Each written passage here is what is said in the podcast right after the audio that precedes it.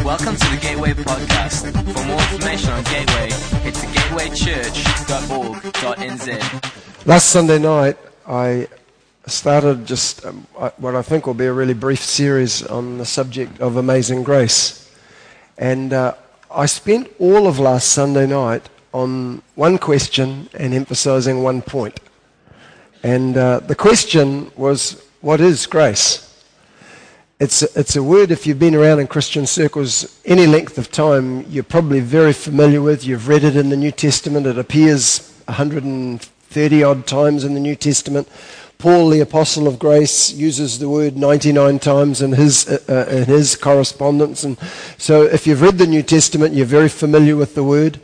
If you're raised in a family, a Christian family, then of course, you know, you come mealtime and somebody says it's your turn to say grace, and the word grace in that context becomes synonymous with the giving of thanks, and that's appropriate. The word charis, which is the Greek word for grace, is actually translated thanks on some occasions, but it's a word. I think if I pushed you, you would probably struggle to actually describe it.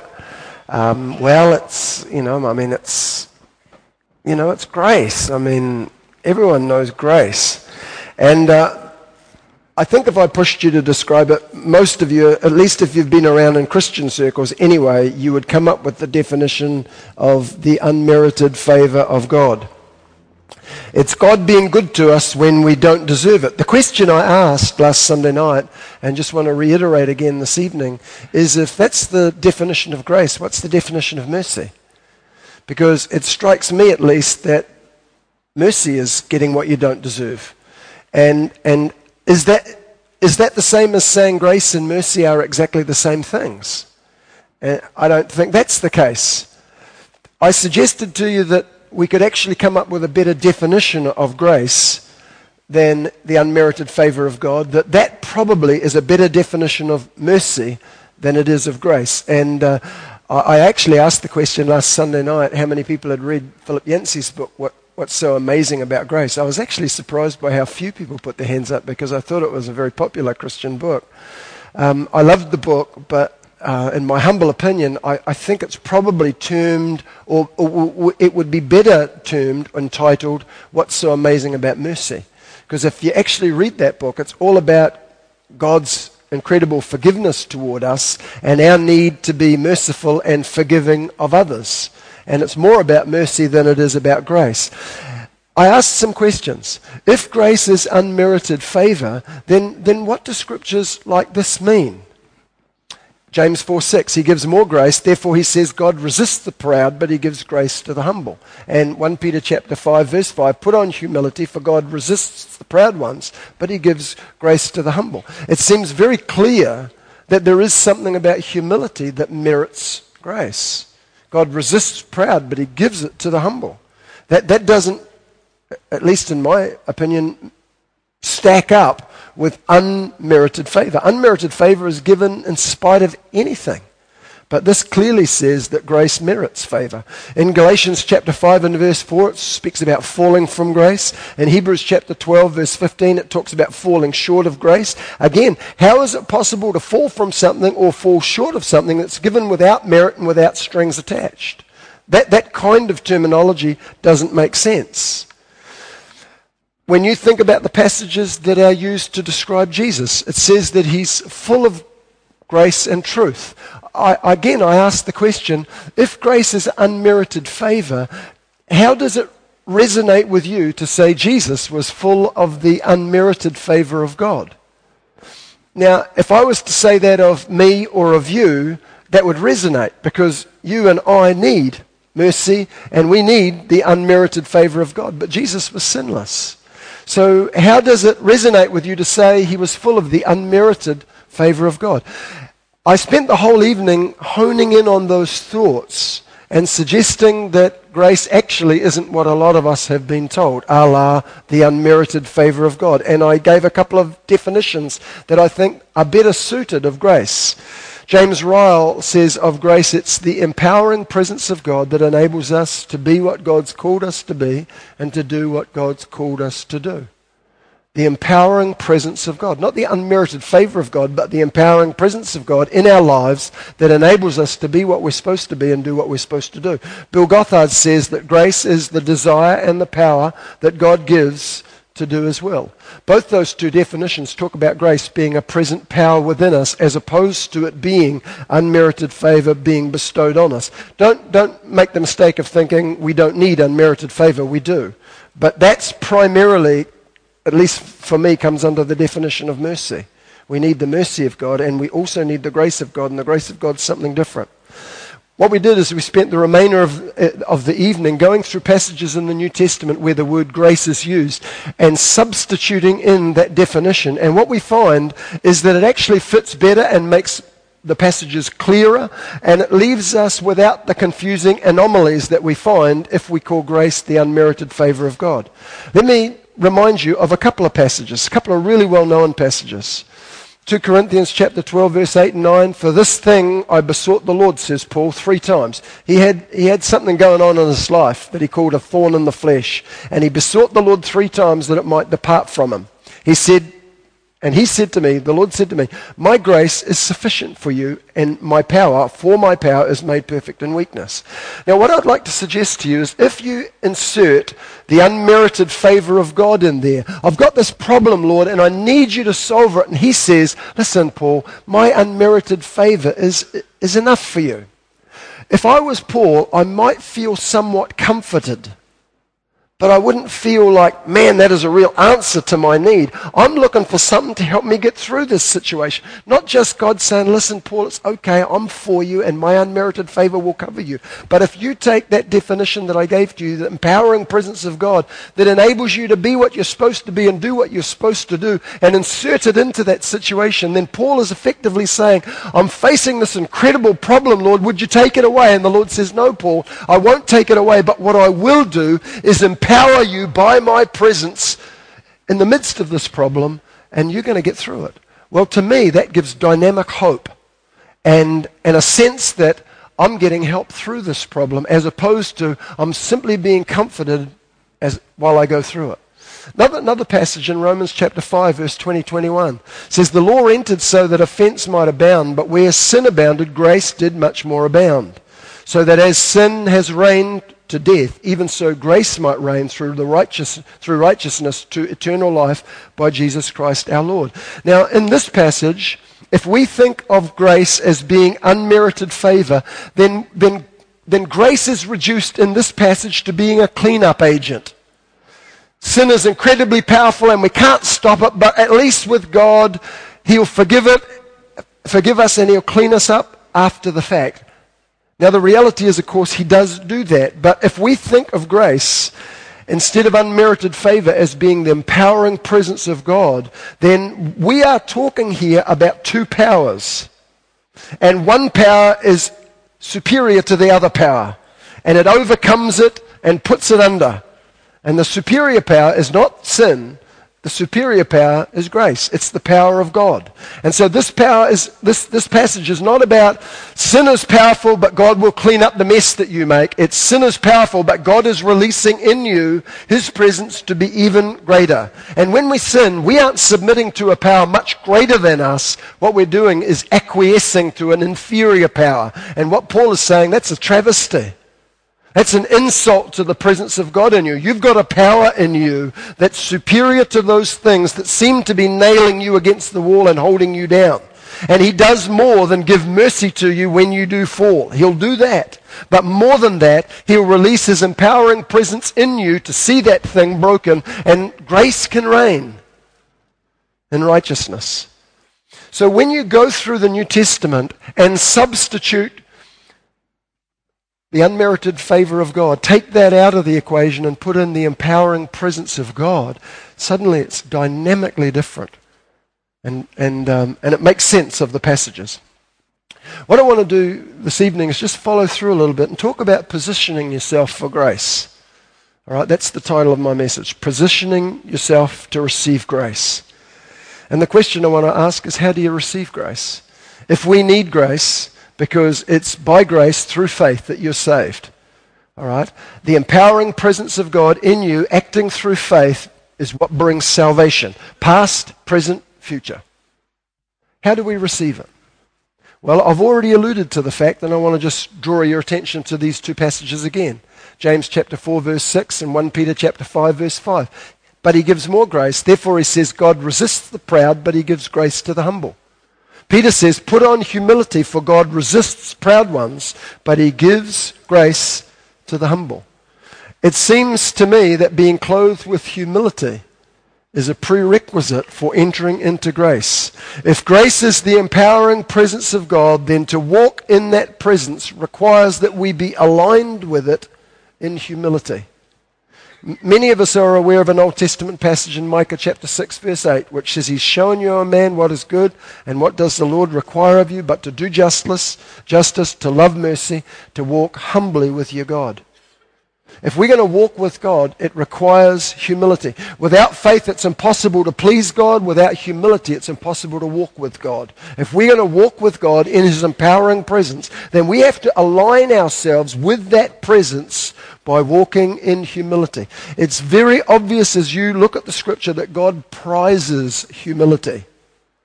Isaiah chapter 66, verse 2, I will pay attention, God says, to those who are humble and sorry for their sins, and who tremble at my work. Humility draws the sovereign gaze of God in our direction.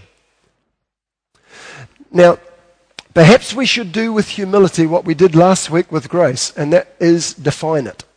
Because I suspect that we have as many misconceptions about humility as we do about grace. So, the Webster's Dictionary gives us 4 definitions of the word humble. The first is poor, wretched, lowly, plain, and pitiable. Sounds interesting, doesn't it? As in, he grew up in humble surroundings. The opposite, Webster says, is proud, which is to be superior, to be distinguished, having quality, as in, he does very proud work. Now, I don't know about you, but if I was tempted to choose between one of those two attitudes, I'd probably fall on the side of being proud. Because humility in that sense doesn't seem particularly attractive. A second definition is servile, abject, cringing, and pathetic. We're going south real fast. As in, what humble creatures these peasants are. The opposite is proud, and it means self-sufficient, independent, as in he was too proud to ask for help. A third definition, subdued, humiliated, disgraced, ashamed. Anybody for grace? As in, the champion was humbled by his opponent. The opposite, proud, in this context means exalted, delighted, extremely pleased, as in, I'm so proud of you. Again, I would suggest as we look at these definitions, unless you've been severely bent out of shape by life and have somewhat of a masochistic sort of approach to life, we would tend to fall on the side of pride as far as these definitions are concerned. Thankfully, there's one more. And it's unassuming, unpretentious, not self-asserting, deferential. As in, for somebody so famous, he's surprisingly humble. The opposite, proud, in this context means arrogant, self-asserted, conceited. And it's here for the first time that my bias at least would shift toward humility. And I'd say, I want to choose that over that. Okay? The scriptural definition of humility has little to do with the first three, thank goodness. Webster's number 4, unassuming, unpretentious, not self-asserting, deferential, is actually quite close to the Greek word that we have translated humility. It's the word tapenos, and it literally means low-lying. And it was used to describe the river of a level during drought times. Keeping a low profile might be a modern-day equivalent. We say of a person, oh, he's keeping a low profile. He's just keeping out of sight. It's a person who does not need to show oneself above others. You know, the best and simplest description of humility, and there are lots of them, but the one that I like most, at least anyway, I found in a book by Mike Bickle, and he simply defined humility as agreeing with God's assessment of us. Humility is simply agreeing with God's assessment of us. If God says, you're the scum of the earth, humility says, I'm the scum of the earth. No more, no less. Pride, on the other hand, retorts, hey, I'm not that bad, come on. If God says, you are the king of the nations, humility says, I am the king of the nations, long live the king. Pride, on the other hand, says, oh, shucks, far be it from me. I am your humble servant. Pride stands in an arrogant, audacious resistance of what God says about us and our situation. Humility bows before what God says and says, yes, Lord, whatever you say. Humility is finding out what God says about us and agreeing with it. That's humility, and it releases the grace of God to function and flow in our lives. The classic, the most wonderful example of humility in the Scriptures is no less than Jesus. We only have one self-description of Jesus in the whole of the New Testament. Only once is he recorded as speaking about his own inner life, and this is what he said of it. I am gentle and humble of spirit. It's the Greek word tapenos. I am low-lying. I am unassuming. I'm not trying to climb the ladder of status or of position. Paul took up this whole issue of Jesus' humility, and he described it this way. Jesus was truly God. Christ was truly God, but he did not try and remain equal with God. Instead, he gave up everything and became a slave when he became like one of us. Christ was humble. He obeyed God, and he even died on a cross. He did not grasp that which was truly his, but he let it go, and he lived a life of phenomenal humility. Now, John chapter 13, verses 1 through 4, give us a photographic illustration of what Matthew and Paul were talking about. Let me read the passage to you. It's just before, it's verses 1 to 4 of John 13. It's just before the crucifixion. It says it was before Passover, and Jesus knew that the time had come for him to leave this world and to return to the Father. He had always loved his followers in this world, and he loved them to the very end. Even before the evening meal started, the devil had made Judas, the son of Simon Iscariot, decide to betray Jesus. Jesus knew that he had come from God and would go back to God. He also knew that the Father had given him complete power. So during the meal, Jesus got up, removed his outer garments, and wrapped a towel around his waist. And the passage goes on to tell us that he washed his disciples' feet. You're aware that in that culture, it was customary when you entered a house that there was a bowl of water at the door, and the most menial servant in the house, the one who's lowest on the totem pole in the house, it was his job to wash the guests' feet. Well, they'd gone into a room that was unoccupied. There wasn't anybody else there, so it had to fall to one of their company to do this menial task. And as the disciples enter in, all of them desperate in their attempts to prove to themselves and to others that they weren't menial, they turn away from doing the menial task. Something in their psyche says, if I do the lowest job, I am the lowest, and I don't want to be the lowest. I may not be the top, but I don't want to be the lowest. So they all look away from the bowl and go in, and everybody says, not me. It's not what I want to do. They are busy with their upward mobility in terms of their status in this fledgling organization, and no one will do the lowest job. On the contrary, Jesus, being secure as he was in his Father's love, being secure as the Son of God, he doesn't feel the need to strive. And so in this passage, verse 4 comes after verse 3. Verse 3 says, Jesus, knowing who he was, knowing where he was going, took the towel, took the bowl, began to wash his disciples' feet. He knew who he was. You remember perhaps a couple of weeks ago, Ed Piorik talking about the central event. He'd had an encounter with the Father's love. He'd heard the Father's voice speak to him, affirm who he was, secure him in his love, and as a result of that security, he's free to do the menial tasks. He doesn't need to do something to prove who he is. He knows who he is, and so he's released to do whatever. To Jesus, it doesn't matter if he's on the great white throne of judgment or washing his disciples' feet. Neither of those two things are impressive in the sense of securing who he is as a person. And so, secure in his Father's love, he's able to wash his disciples' feet. Knowing who he really was released him to be lowly. He had nothing to prove, nothing to fear, nothing to hide, nothing to lose. And that releases him in his humility to do the most menial task. I love what E. Stanley Jones, the old missionary to India, what he says about this passage. He says, conscious of being great with an ultimate greatness, he could afford to be humble. Real humility is not rooted in a sense of humiliation or wretchedness. It is rooted in a sense of being inwardly great. The little or insecure person dare not be humble, as it would give away their littleness. They have to act a part of being great in order to compensate for actually being small. The one who's truly great doesn't have to act a part. He has nothing to keep up. He is great, and therefore he's released to do the lowly.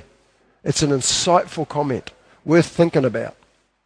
Let me give you an illustration. It comes from James Ryle. It's a good one as far as I'm concerned. If you can imagine this sequence, just imagine a pot plant.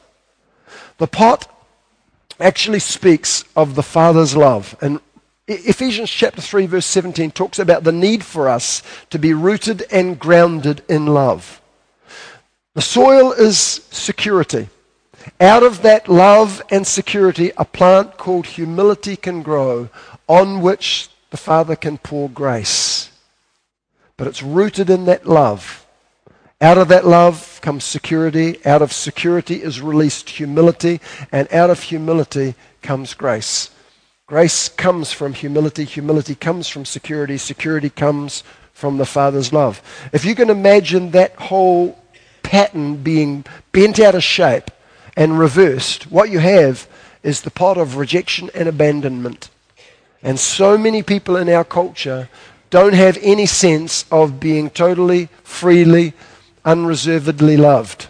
And as a result, the soil is insecurity. Out of insecurity, a plant of pride grows. Because pride is really the attempt to grasp by force something that God actually wants to give you as a result of his mercy and grace. And instead of the water of God's grace comes contention. Proverbs says, only with pride comes contention. And you look around any organization you care to look at, including, unfortunately, the church, and you'll see people who, instead of ministering out of acceptance and love, they are struggling and contending for acceptance and love. And in our insecurity, we guard our titles and our turf. And instead of seeing a release of grace, what we have is contention. And you see it again and again. Unfortunately, not just in secular organizations, but in Christian ones as well. Now, the Bible very clearly said God resists that. God resists the proud. And if we want to posture ourselves for grace, we need to be encountered by this whole concept of humility and what it requires to be humble. Humble flows out of a sense of security born of the Father's love, and that releases grace to ensure that we can be all that he's made us to be and to do all that he's intended we should do. Jesus, secure in the Father's love, was the embodiment of humility. That's why the Scripture says of him, he was full of grace and he spoke gracious words. You know, somebody came up to me afterwards, after I'd spoke last Sunday, and they said, Don, if that's the definition of grace, how do you define gracious? And it took me by surprise a little. I hadn't really thought about it, but I went home and began to think about it. And what they said of Jesus was, he speaks such gracious words. Now, it could be, of course, that he was speaking words of unmerited favor and was winning their hearts by that. But I suspect that the definition holds true. What he was speaking was words of power, and that's what they commented on again and again, wasn't it? We've never heard words like this. When he speaks, demons leave, people are healed. This man speaks like no other man has ever spoken. He speaks such gracious words. He spoke words that weren't just words, but that bore the empowering presence of God to do the things that God had intended be done. And that came because he was full of humility. He was not resisted in any way, shape, or form by God, because his humility drew the empowering presence of God upon his life. For so many people lacking that foundation of being secure in the Father's love, life is about asserting ourselves in a struggle for acceptance. And instead of ministering out of acceptance, we minister for it. We're searching for acceptance and love. And as a result, our fists are clenched, clutching at everything we can that we think will secure us and give us substance. And all the while, we ensure that as our hands are filled with our own purposes and energies and plans, they can't be opened up to receive grace. God can't pour grace into hands that are already clutched. And so many of us are clutched in terms of grasping for things that we think will secure us. We function out of our own resources, and thereby we refuse His. We resist His grace instead of receiving it. It's humility that opens our heart and our hands. And He can only give resources of grace into hearts and hands that are open. For me, that opened up a whole new thought in terms of Galatians chapter 5, verse 4. I'm sure you're familiar that in Galatians, Paul is writing to combat the leaven of legalism.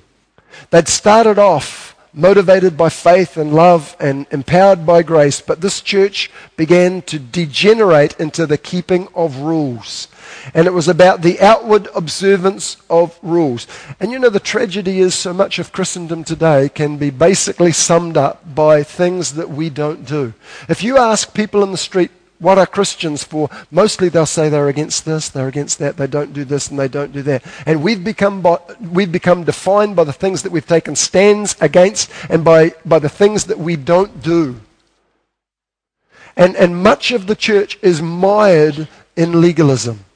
There are dress codes, there are behavior codes, there are all kinds of codes that we have to conform to that show somehow that we are part of the in-group and that we are in relationship with the in-group. And Paul's writing about that kind of leaven to Galatia, and he says this: if you go down that road, he says, you are cut off from Christ. You who would have righteousness by the law, you are turned away from grace. You have fallen out of grace when you do that. And it suddenly dawned on me that effectively when we choose the law over grace, then what we're saying is, I don't choose your assessment of my situation, God. I believe that I can do this in my own strength. Remember, humility is agreeing with God's assessment of us. And God's assessment is the human condition is so bent out of shape that in your own strength you cannot produce the things that are required to please God. But legalism says, well, let me have a go. Because I don't actually think I'm as bad as you think I am. Let me try. And I'll do it under my own steam and under my own strength. And as much as we seek to do it under our own steam and our own strength, and our hands are clutched around our resources, then God says, I cannot give you mine. And you have fallen out of grace. But when we believe and agree with His assessment, we open our hearts and hands to grace. I can't do this, Lord. I can't, by the strength of my own will, by the power of my own decisions, walk this way. If you leave me, I will fall. But if your empowering presence will come, I believe it can happen. And we position ourselves for grace. That's humility. Humility is agreeing with His assessment of our situation, saying, I need it, Lord, because without you, I can't do it. It's not resorting to law-keeping and our own strength and our own righteousness. It's simply saying, God, if you don't come, then I will need your mercy, because I am going to fall again and again and again. If I don't have your empowering presence, then sin's power will have to be answered by your mercy, cleaning up the mess that I leave, because I can't beat sin by myself. But if we say, God, would you give me grace? Your empowering presence in me facing this situation, suddenly we open ourselves up to a power that is much greater than the thing that has held us so tightly for so long. Agreeing with His assessment of our situation opens heart and hand and puts us in a place of humility that allows grace to flow. Because we say, yes, Lord, I need it. Come in your power. Come in your grace. And he responds to humility. And there is a flow of grace that comes our way. So grace is the empowering presence of God. Not the unmerited favor of God, it's the empowering presence of God. When you're reading the New Testament this week and you come across the word grace, substitute it in. What you'll find is it fits and it resonates in ways that the unmerited favor of God does not always. When Paul says grace and mercy to you, it's not just good thoughts and God will clean up your mess. It's the empowering presence of God is in you. Grace and mercy, because you will fall, we do. But there's mercy for you and grace to make a difference. That's amazing grace. To me, that's amazing. And that's how I want to finish tonight. I've asked the musicians if they'll come back. And I want to sing John Newton's hymn. And I want you to sing it with a new understanding. Amazing grace, how sweet the sound. Not just, oh my goodness, it's enough for me in my mess, but amazing, empowering presence for me in my present that can take me where God intends me to go, and that I can be what God intends me to be. Let's stand together, shall we?